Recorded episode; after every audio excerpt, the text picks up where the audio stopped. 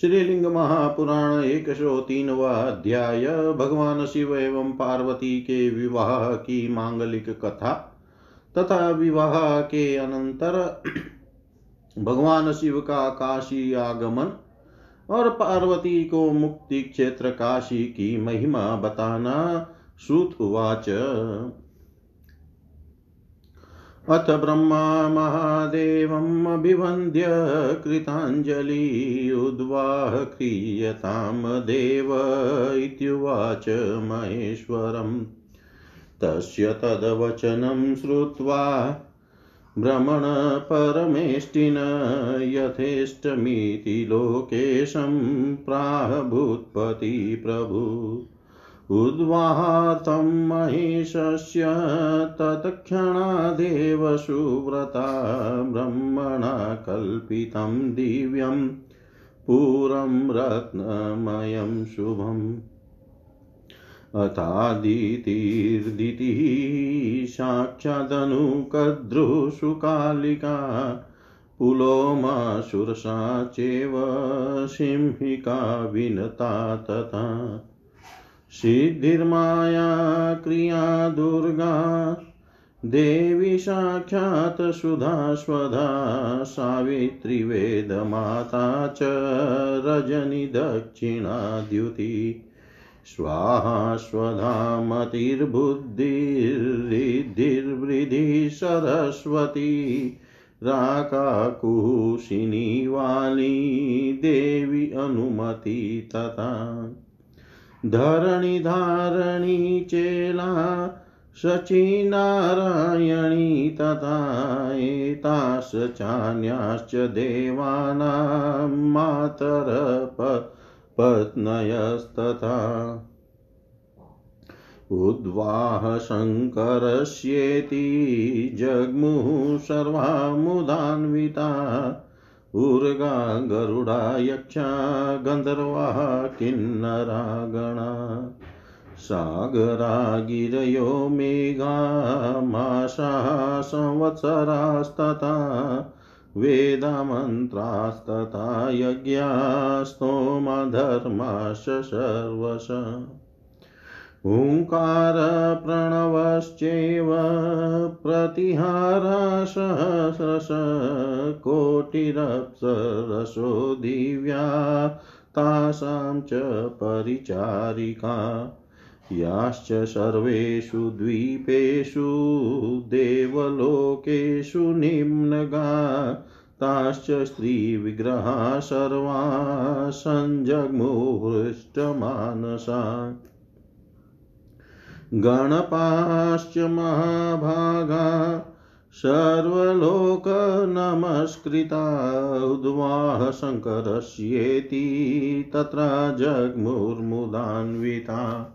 अभ्ययुशङ्खवर्णाश्च गणकोट्य गणेश्वरा दशभिकेकराक्षश्च विद्युतोऽष्टाभिरेव च चतुष्षष्टया विशाखाश्च नवभिपारयात्रिका षड्भिरशर्वान्तक श्रीमान् तथैव विकृतानन। ज्वालाकेशो द्वादशभिः कोटिर्भिः गणपुङ्गव सप्तभिशमद श्रीमान् दुन्दुभो अष्टाभिरेव च। पञ्चभिश्च कपालीश षड्भिषन्दारकशुभकोटिकोटिभिरेवेह गण्डककुम्भकस्तथा। विष्टम्भौवष्टाभिरेवेह गणपः सर्वसत्तम पिपलश्च सहस्रेण सन्नादश्च तथा द्विजा।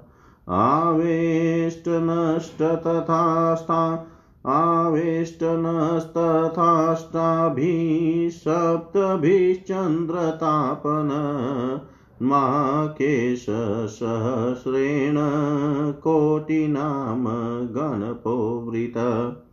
कुण्डिद्वादशभिर्वीरस्तथा पर्वतकशुभ कालश्च कालकश्चेव महाकालशतेन विङ्।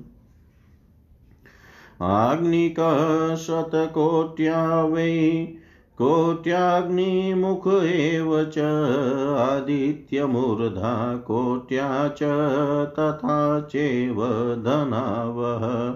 सन्नामश्च शतेनेव कुमुदकोटिभिस्तथा अमोघः कोकिलश्चेव, कोटिकोट्यासु मन्त्रक। काकपादौ परषष्ट्या षष्ट्या सन्तानकप्रभुमाबलश्च नवभिर्मधुपिङ्गश्च पिङ्गल। नीलो नवत्या देवेश पूर्णभद्रस्तथैव च। कोटिनाम चैव सप्तत्या चतुर्वक्त्रो महाबल। कोटिकोटिसहस्राणां शतिर्विंशतिभिर्वृता तत्राग जगमुस्तथा देवास्ते सर्वे शङ्करं भवम् भूतकोटिसहस्रेण प्रमथकोटिभिस्त्रिभिः वीरभद्रश्चतुष्षष्ट्या रोमजाश्चैव कोटिभिः करणश्चैव विंशत्या नवत्या केवलशुभ पञ्चाक्षः शतमन्युश्च मेघमन्युस्तथैव च। काष्ठकूटश्चतुष्षष्ट्या सुकेशो वृषभस्तथा विरूपाक्षश्च भगवान् चतुष्षष्ट्या सनातन तालकेतुषडास्यश्च पञ्चाशश्च सनातन। संवर्तकस्तथा चैत्रो लकुलिश स्वयं प्रभु। लोकान्तकश्च दीप्तास्यो तथा दैत्यान्तकप्रभु। मृत्युरेत्कालः कालो मृत्युञ्जयकरस्तथा विषादो विशदश्चैव विद्युत्कान्तकप्रभु देवो भृङ्गिरिटि श्रीमान् देवदेवप्रियस्तथा अशनिर्भाषकश्चैव चतुष्षष्टया सहस्रपात् एते चान्ये च गणपा असङ्ख्याता महाबला सर्वे सहस्रहस्ताश्च जटामुकुटधारिण चन्द्ररेखावतंसाश्च नीलकण्ठास्त्रिलोचना हारकुण्डलकेयुर मुकुटाध्यैरलङ्कृता ब्रह्मेन्द्रविष्णुशङ्काशा अणिमादिगुणैर्वृता सूर्यकोटिप्रतीकास्तत्राजग्मुर्गणेश्वरा पातालचारिणश्चैव सर्वलोकनिवासिन तुम्बुर्नु तुम्बुरु नारदोहा हुश्चैव तुषामगा तुम्बुरुर्नारदो आहुश्चैव तुषामगा रत्नान्यादाय वाद्याश्च तत्र जग्मुस्तदा पुरम्। ऋषयक्री कृत्सनस्तत्र देवगीतास्तपोधना पुण्यान् वैवाहिकान् मन्त्रान् जपुहृष्टमानसा। तत एवं प्रवृते तु सर्वतश्च समागमे गिरिजां तामलङ्कृत्य स्वयमेव शुचिस्मिताम्। पुरं प्रवेशयामास स्वयमादाय केशव सदस्याः च देवेशं नारायणमजो हरिं। भवानग्रे समुत्पन्नो भवान्या सह देवते रुद्रस्य दक्षिणाङ्गादहं प्रभो मन्मूर्तिस्तु हि नादृशो यज्ञार्थं सृष्ट एव हि एषा हेमवती यज्ञे मायया परमेष्टिन। श्रोतस्मात् प्रवृत्त्यर्थमुद्वाहार्थमिहागत अतोऽसो जगतां धात्री धाता तव ममापि च। अस्य देवस्य रुद्रस्य मूर्तिभिर्विहितं जगत्। क्षमा भग्निखेन्दुसूर्यात्मा पवनात्मा यतो भव। तथापि तस्मै दातव्या वचना च गिरिर्मम। एषा यजा शुक्लकृष्णा लोहितो प्रकृतिर्भवान्। श्रेयोऽपि शेलराजेन सम्बन्धोऽयं तवापि च तव पाद्मै समुद्भूत मदंसस्यास्य शैलस्य ममापि च गुरुर्भवान् सुतुवाच बाणमित्यजमासो देवदेवो जनार्दन। देवाश्च मुनय सर्वै, देवदेवैश्च शङ्कर ततश्चोत्थाय विद्वान्। सः पद्मनाभ प्रणम्यताम्। पादौ प्रक्षालय देवस्य कराभ्यां कमलेक्षणभ्युक्षदात्मनो मूर्ध्नि भ्रमणश्च गिरेस्तथा। त्वदीयेषा विवाहार्थम् मेन जाहयनुजा मम इत्युक्त्वा सोदकं दत्त्वा देवीं देवेश्वराय ताम् स्वात्मानमपि देवाय सोदकं प्रददौ हरि, अथ सर्वे मुनिश्रेष्ठा सर्ववेदार्थपारका। ऊचुर्दाता गृहीता च, फलं द्रव्यविचारत एष देवो हरो नूनं मायया हि ततो जगत् इत्युक्त्वा तं प्रणेमुश्च प्रीतिकण्टकी त्वत्वच स्वसृजुपुष्पवर्षाणि खेचराशिदचारणा। देवदुन्दुभयो नेदुर्नृतुश्चाप्सरो गणा वेदाश्च मूर्तिमतस्ते प्रणेमुस्तं महेश्वरम् ब्रह्मणा मुनिभिः सार्धं देवदेवमुमापतिं देवोऽपि देवीमालोक्य शलजामहीमशैलजा न तृप्यत्यन्वध्याङ्गी सा च देवं वृषध्वजं वरदोऽस्मिति तं प्राह हरिं सोऽप्याह शङ्करम्। त्वयि भक्तिप्रसीदेति ब्रह्माख्याम च ददोतु स, ततस्तु पुनरेवाह ब्रह्मा विज्ञापयन् प्रभुम्।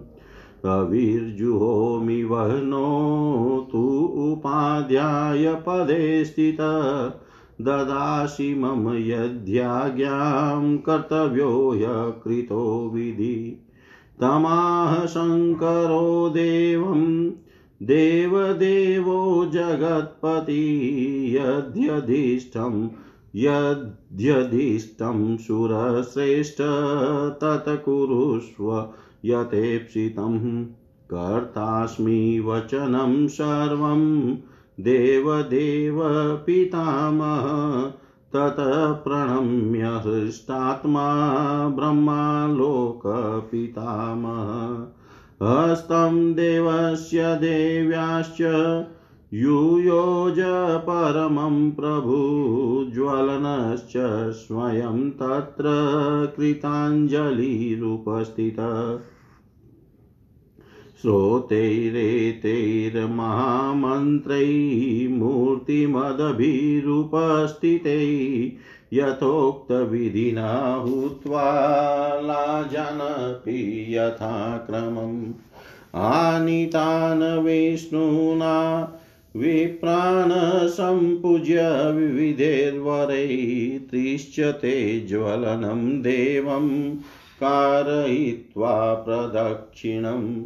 मुक्त्वा हस्तसमायोगं सहितैः सर्वदेवतैः सुरेश्च मानवैः सर्वैः प्रस्थिनान्तरात्मना ननाम भगवान् ब्रह्मा देवदेवमुमापतिं ततः पाद्य तयोर्दत्त्वा शम्भोराच मनं तथा मधुपर्कं तथा गाम च प्रणम्य च पुनः शिवम् अतिष्ठद्भगवान् ब्रह्मा देवेरेन्द्रपुरोगमे भुभृगवाद्यामुनय सर्वै चाक्षते स्तिलतण्डुलैः सूर्यादय समभ्यर्च्य तुष्टुभुरवृषध्वजं शिवश्रमाप्य देवोक्तं वह्निमारोप्य चात्मनि तया समागतो रुद्रः सर्वलोकहिताय वै। यः पठे शृणुयाद्वापि भवोद्वाहं शुचिस्मितः श्रावयेद्वा द्विजान् शुद्धान् वेदवेदाङ्गपारगान् स लभद्वा गाणपत्यं च भवेन सह मोदते यत्नायं कीर्त्यते विप्रेस्तावदास्ते तदा भव। तस्मात् सम्पूज्य विधिवत कीर्तयेनान्यथा द्विजा उद्वाहे च द्विजेन्द्राणां क्षत्रियाणां द्विजोतमा कीर्तनीयमिदं सर्वं भवोद्वाह मनुत्तमं कृतोद्वास्तदा देव्या हेमवत्या वृषध्वज। सगणो नन्दिना सार्धं सर्वदेवगणैर्वृतः पुरीं वाराणसीं दिव्यामाजगाम महाद्युति अविमुक्ते सुखासीनं प्रणम्य वृषभध्वजम् अपृच्छत क्षेत्रमात्म्यं भवानि हसितानना अथाहार्देन्दुतिलकः क्षेत्रमाहात्म्यमुत्तमम् अविमुक्तस्य माहात्म्यं विस्तराचक्यते नहि। वक्तुं मया सुरेशानि ऋषिसङ्घाभिपूजितं किं मया वर्णयते देवी हयविमुक्तफलोदय। पापिनां यत्र मुक्ति स्यानमृतानामेकजन्मना अन्यत्र तु कृतं पापं वाराणस्यां व्यपोहति। वाराणस्यां कृतं पापं, पैशाच्य नरकावहम् कृत्वा पापसहस्राणि पिशाच त्वं वरं नृणां न तु शक्रसहस्रत्वं स्वर्गे काशीपुरीं विना यत्र त्रिविष्टपो देवो, यत्र विश्वेश्वरो विभु। ओङ्कारेशः कृतिवासा मृतानां च पुनर्भव उक्त्वा क्षेत्रस्य मात्म्यं सङ्क्षेपाच शिशेखर दर्शयामास चौध्यानं परित्यज्य गणेश्वरान् तत्रैव भगवान् जातो गजवक्त्रो विनायक। दैत्यानां विघ्नरूपार्थम् विघ्नाय दिवोकसाम् एतद्वकथितं सर्वं कथा सर्वस्वमुत्तमम्। यथा श्रुतं मया सर्वं प्रसादाद्वः सुशोभनं यथा श्रुतं मया सर्वं प्रसादाद्वः सूत जी बोले हे ऋषियों, इसके बाद ब्रह्मा ने हाथ जोड़कर महादेव महेश्वर को प्रणाम करके यह कहा, हे देव, अब विवाह कीजिए। उन परमेश्वरी ब्रह्मा का वह वचन सुनकर भूतपति शिव ने लोकेश ब्रह्मा से कहा, जो आपकी इच्छा हो।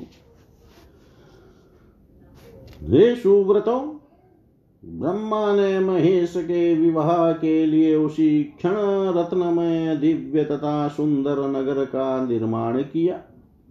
इसके बाद अदिति, दीति, साक्षात धनु कद्रु, सुकालिका पुलोमा सुरसा सिंगिका विनता, सिद्धि, माया, क्रिया, साक्षात देवी, दुर्गा, सुधा, स्वधा वेदमाता सावित्री रजनी दक्षिणा द्युति स्वाहा, स्वधा, मति बुद्धि, रिद्धि, वृद्धि, सरस्वती, राका, कुहु शिनिवाली देवी, अनुमति, धरणी, धारणी, ईला सची नारायणी, ये सब एवं अन्य सभी देव माताएँ तथा देव पत्नियाँ शंकर का विवाह हो रहा है।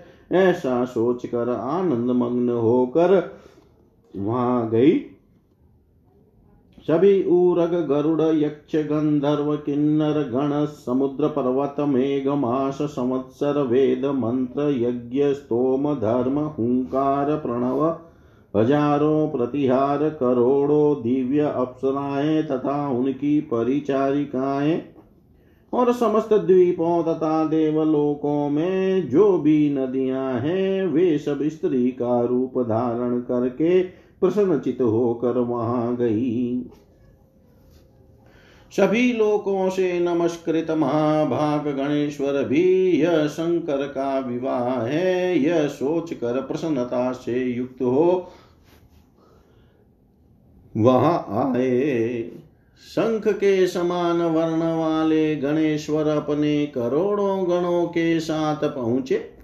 के कराक्ष दस करोड़ गणों के साथ, विद्युत आठ करोड़ गणों के साथ, विशाख चौसठ करोड़ गणों के साथ, पार यात्रिक नौ करोड़ गणों। गणों के साथ, श्रीमान सर्वांतक छह करोड़ गणों के साथ विकृतानन भी छह करोड़ गणों के साथ गणों में श्रेष्ठ ज्वाला केश बारह करोड़ गणों के साथ, श्रीमद, श्रीमान सम्मद सात करोड़ गणों के साथ दुम आठ करोड़ गणों के साथ, कपालिस पाँच करोड़ गणों के साथ, उत्तम संदारक छह करोड़ गणों के साथ और गंडक तथा कुंभक करोड़ों करोड़ों गणों के साथ आए। हे द्विजों सर्वश्रेष्ठ गणेश्वर विष्टम्भ आठ करोड़ गणों के साथ तथा और पिपलद तथा सन्नाद एक एक हज़ार करोड़ गणों के साथ आए। आवेष्टन नामक गणेश्वर आठ करोड़ गणों के साथ, चंद्रतापन सात करोड़ गणों के साथ और गणेश्वर महाकेश हज़ार करोड़ गणों के साथ आए। पराक्रमशाली गणेश्वर कुंडी तथा शुभ पर्वतक बारह करोड़ गणों के साथ और काल कालक तथा महाकाल सौ करोड़ गणों के साथ आए। आग्निक सौ करोड़ गणों के साथ तथा अग्निमुख एक करोड़ गणों के साथ आए। उसी प्रकार आदित्य मूर्धा तथा धनावह नामक गणेश्वर भी एक करोड़ गणों के साथ आए। सन्नाम तथा कुमुद सौ करोड़ गणों के साथ आए। अमोघ कोकिल तथा सुमंत्रक करोड़ करोड़ गणों के साथ आए। दूसरे गणेश्वर काकपाद साठ हज़ार, साठ करोड़ गणों के साथ प्रभुता संपन्न संता नक साठ करोड़ गणों के साथ और महाबल मधु पिंग तथा पिंगल नौ करोड़ गणों के साथ आए। नील देवेश तथा पूर्ण भद्र नब्बे करोड़ गणों के साथ और महाबलशाली चतुर्वक्त्र सत्र सतर सतर करोड़ गणों के साथ आए वे सभी देव अपने बीस सौ हज़ार करोड़ गणों से घिरे हुए भगवान शंकर के पास पहुँचे। प्रमथ अपने हज़ार करोड़ भूतों तथा तीन करोड़ गणों के साथ आए। वीरभद्र चौसठ करोड़ गणों के साथ और रोमज करोड़ों गणों के साथ आए। कर्ण बीस करोड़ गणों के साथ और केवल शुभ पंचाक्ष शतमन्यु तथा मेघमन्यु भी नब्बे करोड़ गणों के साथ आए। काष्टकुट सुकेश तथा वृषभ चौसठ करोड़ गणों के साथ और भगवान सनातन विरूपाक्ष भी चौसठ करोड़ गणों के साथ आए। इसी प्रकार ताल केतु षडाश्य पंचाश्य सनातन संवर्तक चैत्र साक्षात प्रभु लकुलिश लोकान्तक दीप्तास्य प्रभु दैत्यांतक मृत्युहत कालः काल मृत्युंजय कर विषाद विशद विद्युत। प्रभु कांतक देव भृंगी श्रीमान देव देव प्रिय अश्चनी भाषक तथा सहस्रपात चौसठ करोड़ गणों के साथ आए। ये सब तथा अन्य असंख्य महाबली गणेश्वर भी वहाँ आए। वे सभी हज़ार हाथों वाले जटा मुकुट धारण किए हुए मस्तक पर चंद्र रेखा से विभूषित नीलकंठ वाले, तीन नेत्रों वाले हार कुंडल केयुर मुकुट आदि से अलंकृत ब्रह्मा, इंद्र, विष्णु के समान प्रतीत होने वाले अणिमा आदि सिद्धियों से युक्त थे करोड़ों सूर्यों के सदृश आभा वाले, पाताल लोक में विचरण करने वाले तथा सभी लोकों में निवास करने वाले वे गणेश्वर वह आए तुम्बुरु नारद, आह हु एवं शाम गान करने वाले भी रत्नों तथा वाद्य यंत्रों को लेकर उस पुर में पहुँचाए, पुर में आए। देवताओं द्वारा स्तुत तथा तपोधन बहुत से ऋषिगण प्रश्नचित होकर विवाह संबंधी पवित्र मंत्रों का उच्चारण करने लगे। इस प्रकार पूर्ण रूप से सबके उपस्थित हो जाने पर विष्णु ने स्वयं पवित्र मुस्कान वाली पार्वती को अलंकृत करके तथा उन्हें स्वयं उन्हें लाकर उदयपुर में प्रवेश कराया। तदनंतर ब्रह्मा ने देवताओं के स्वामी नारायण विष्णु से सभा में कहा, हे प्रभु पहले आप इन रुद्र के बाएँ अंग से भवानी तथा देवताओं के साथ उत्पन्न हुए और मैं इनके दाहिने अंग से उत्पन्न हुआ, मेरे अंश स्वरूप पर्वतराज हिमालय वास्तव में इस यज्ञ के लिए ही उत्पन्न किए गए हैं। इन पार्वती ने परमेष्टि शिव की माया से हिमवान की पुत्री के रूप में जन्म लिया है। अतः ये सभी लोगों की आपकी तथा मेरी भी धात्री जननी है और स्रोत स्मार्ट प्रवृत्ति के लिए विवाह के उद्देश्य से यहाँ आए हुए ये रुद्र सब के धाता जनक हैं। चूँकि पृथ्वी, जल, अग्नि, आकाश, चंद्र, सूर्य, आत्मा तथा पवन शिव के ही विग्रह स्वरूप है, अतः इन रुद्र देव की इन्हीं मूर्तियों से ही जगत उत्पन्न हुआ है।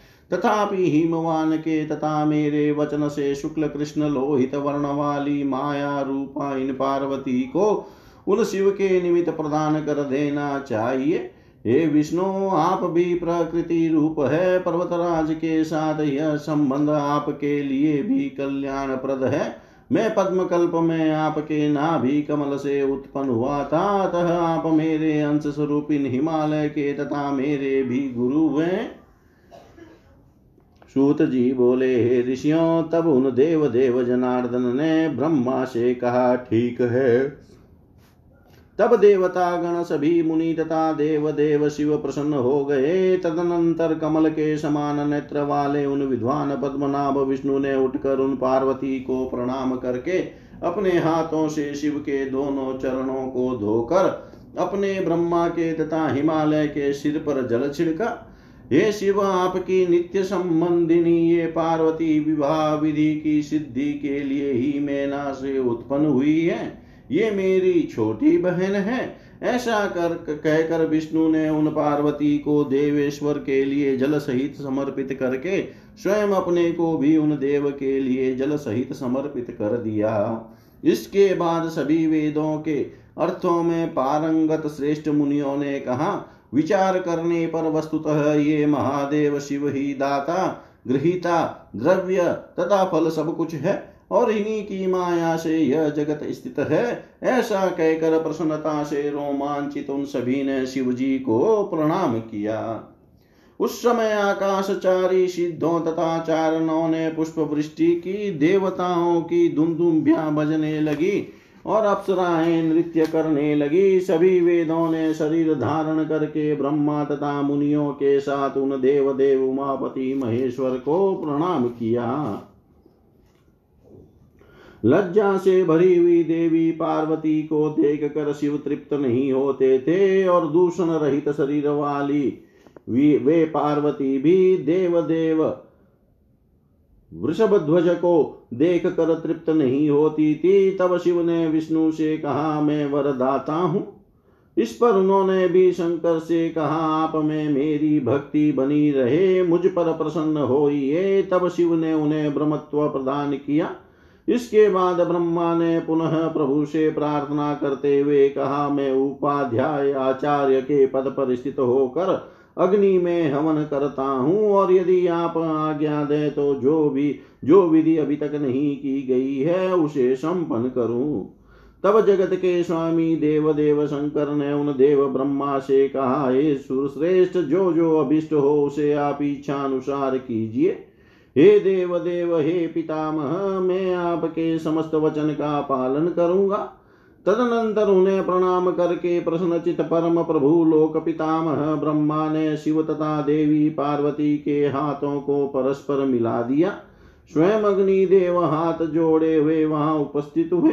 साक्षात मूर्तिमान होकर उपस्थित वैवाहिक स्रोत महामंत्रों के द्वारा यथोक्त विधि से हवन करने के अनंतर विष्णु के द्वारा लाए गए लाजा धान का लावा भी यथाक्रम हवन करके विविध गोदानों से विप्रों की पूजा कर, पुनः तीन बार अग्नि देव की प्रदक्षिणा करा कर उनके मिले हुए हाथ को मुक्त करा कर भगवान ब्रह्मा ने प्रसन्न मन से सभी देवताओं, ऋषियों तथा मनुष्यों के साथ देव देव उमापति को प्रणाम किया। तत्पश्चात उन दोनों को पाद्य जल देकर और शंभु को आचमन मधुपर्क तथा गौ प्रदान करके पुनः शिव को प्रणाम करके भगवान ब्रह्मा, इंद्र आदि देवताओं के साथ स्थित हो बैठ गए। समस्त भृगु आदि, मुनियों तथा सूर्य आदि ग्रहों ने ग्रहों ने अक्षतों तथा तिल तंडुलों से वृषभ ध्वज का अर्चन करके उनकी स्तुति की। तत्पश्चात वे रुद्र शिव ब्रह्मोक्त समस्त वैवाहिक कृत्य संपन्न करके तथा अग्नि को अपने में आरोपित करके सभी लोगों के हित के लिए उन पार्वती के साथ वहाँ से प्रस्थित हुए। जो व्यक्ति पवित्र होकर प्रसन्नता पूर्वक शिव के विवाह आख्यान को पढ़ता अथवा सुनता है, अथवा वेद वेदांग में पारंगत शुद्ध द्विजों को सुनाता है, वह गणपति पद प्राप्त करके शिव के साथ आनंदित होता है। जहाँ भी ब्राह्मणों द्वारा इस विवाह प्रसंग को कहा जाता है, वहाँ पर शिव जी विराजमान रहते हैं। इसमें संदेह नहीं है। अतः हे द्विजों, विधिवत उनकी पूजा करके इस आख्यान को अवश्य कहना चाहिए। हे उत्तम ब्राह्मणों, श्रेष्ठ द्विजों तथा क्षत्रियों के विवाह में इस अत्युत्तम संपूर्ण शिव विवाह प्रसंग का कीर्तन करना चाहिए। तब विवाह कर लेने के उपरांत महाकांति संपन्न शिव जी अपने गणों नंदी तथा देवी पार्वती के साथ दिव्य वाराणसी पूरी आए। इसके बाद हर्ष युक्त मुखमंडल वाली भवानी अविमुक्त वाराणसी में सुखपूर्वक आसीन वृषभ ध्वज को प्रणाम करके उस क्षेत्र का महात्म्य पूछने लगी। तब अर्ध चंद्र को तिलक रूप में धारण करने वाले शिव जी उत्तम क्षेत्र महात्म्य का वर्णन करने लगे। हे सुरेशानी, मेरे द्वारा अविमुक्त क्षेत्र का महात्म्य विस्तार पूर्वक नहीं कहा जा सकता है। यह क्षेत्र ऋषियों द्वारा पूजित है। हे देवी, मैं अविमुक्त क्षेत्र में होने वाले पुण्य फल का वर्णन कैसे करूँ? जहाँ पर मरने वाले पापियों की एक ही जन्म में मुक्ति हो जाती है, लोगों द्वारा अन्यत्र किया गया पाप वाराणसी में नष्ट हो जाता है और वाराणसी में किया गया पाप पिशाच योनि रूपी नरक की प्राप्ति कराने वाला होता है। हज़ारों पाप करके मनुष्यों के लिए पिशाचत्व श्रेष्ठ है। किंतु काशीपुरी के बिना स्वर्ग में हज़ार बार इंद्र पद प्राप्त करना भी श्रेष्ठ नहीं है। जहाँ पर भगवान त्रिविष्टप विभु विश्वेश्वर तथा कृतिवास ओंकारेश सदा विराजमान है, उस काशी में मरने वालों का पुनर्जन्म नहीं होता। इस प्रकार संक्षेप में क्षेत्र का महात्म्य कहकर गणेश्वरों को विदा करके चंद्रशेखर ने पार्वती को अपना उद्यान दिखाया। भगवान गजानन विनायक दैत्यों को विघ्न उत्पन्न करने के लिए तथा भगवान गजानन विनायक दैत्यों को विघ्न उत्पन्न करने के लिए तथा देवताओं का विघ्न दूर करने के लिए वहीं पर उत्पन्न हुए थे। हे ऋषियों, मैंने आप लोगों को कथा संपूर्ण उत्तम तथा सुंदर तत्व संक्षेप में बता दिया, जैसा कि मैंने व्यास जी की कृपा से सुना था। जय जय श्रीलिंग महापुराणे पूर्वभागे पार्वती विवाहवननम नाम त्रयधिकशततमो अध्याय। सर्वं श्रीशां सदाशिवार्पणम् अस्तु। ॐ विष्णवे नमः, ॐ विष्णवे नमः, ॐ विष्णवे नमः।